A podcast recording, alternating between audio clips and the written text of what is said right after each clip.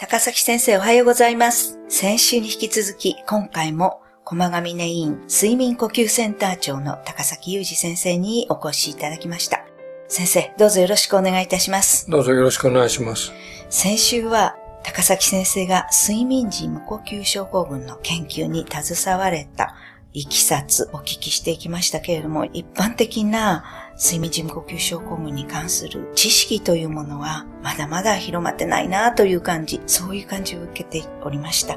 で、今日はもう少し医学的に詳しく睡眠時無呼吸とは何なのかということについてお聞きしたいのですけれども、はい。睡眠時無呼吸症候群っていうのは名前からもある程度推測できると思いますけれども、まあ寝てる最中に息が止まると。で、息が止まったことによって何が起こるかというと、大きく分けると二つありまして、一つは何度も何度も無呼吸が起こるたびに覚醒をさせられてしまうので、あ目が覚めちゃう。はい。ですから眠くなっちゃうというのが一点と、で、もう一つは、息が一時的に止まると、その時に酸素を取り込んで炭酸ガスを吐き出すことが一時的に止まりますから、はいそれが最終的には悪さをすると。はい。で、どういうふうな悪さをするかというと、まあ基本的には動脈硬化を促進させるというのが一般的に言われてまして、はい。心筋梗塞の原因になったり、はい。脳梗塞の原因になったり、はい。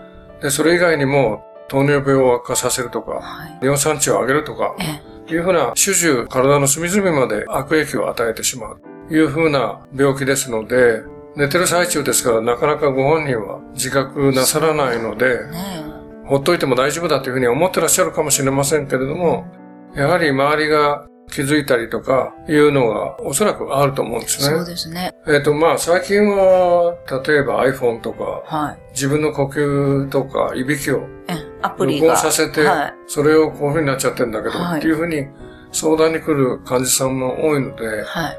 だんだんだんだん自分自身でちょっと調べてみようかなというふうはいに思われる方が多くはなってこられました。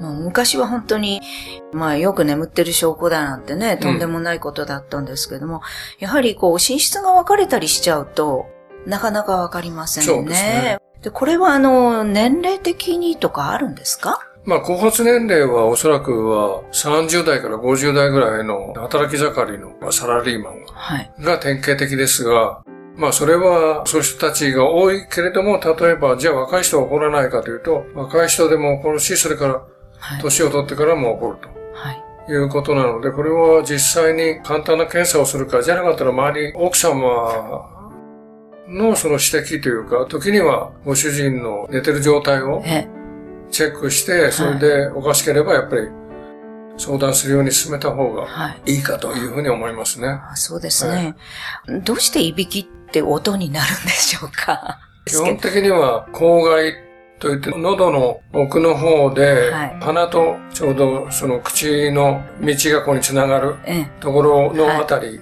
から、いもうちょっと下の方ですね。はで、そのあたりが狭くなるので、はい。そこが、例えば呼吸のたんびに振動する。はい。ということで、いびきが起こりますね。あ、そしたらなんか楽器じゃないですけど、音が出ちゃいますよね。そういうことですね。はいじゃあ先生、それで、あのーまあ、気道っていうところが狭くなって、音が出るんですけども、どういう原因で狭くなる？一番なんかこう典型的なものありますか？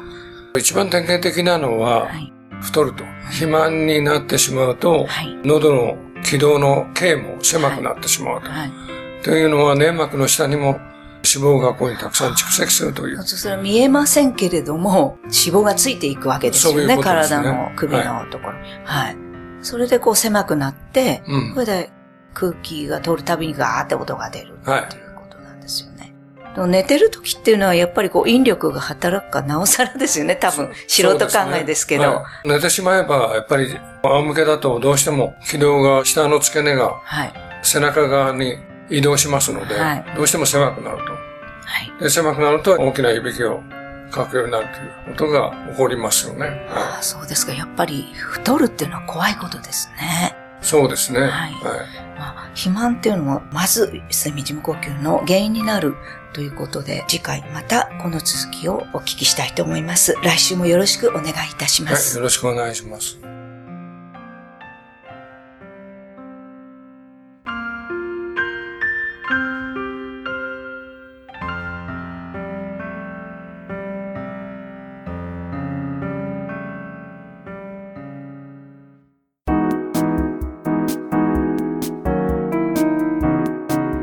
ここでパシーマファンクラブのコーナーです。このコーナーではキルトケットのパシーマをご愛用の方からのお便りをご紹介します。友人に勧められパシーマと出会いました。試しに自分用に買ってみたのが始まりで、あまりにも肌触りが良く気持ちよく虜になりました。アトピー体質、アレルギー体質の妹にも良いと思い、実家の分も家族全員買わせてもらいました。みんな大満足です。ありがとうございました。お便りありがとうございます。パシーマの社長、架橋さんからは、家族全員、実家もパシーマだとか、たくさんのご愛用ありがとうございます。肌触りが決め手だったようですね。本当にありがとう、ありがとう、というメッセージをいただきました。次のお便りをご紹介します。いつも買っています。夏は汗をよく吸い、冬は本当に暖かく、パシーマ以外は使えません。特に敷きパッドの方が好きです。小さいパッドは折って枕にしているのですが、それが本当に気に入っています。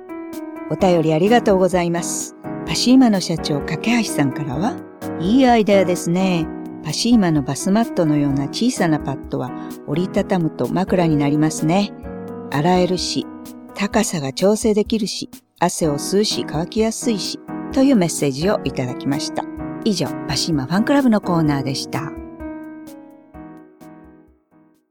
パシーマ。免疫力は深い眠りから。くるまれて眠ると。すっごく優しい肌触りで気軽に洗えて清潔だし使ってみたらわかるから。抜群の吸水性と肌触りガーゼと脱脂綿のキルトケットパシーマ詳しくはフリーダイヤル0120-28-8410 0120-28-8410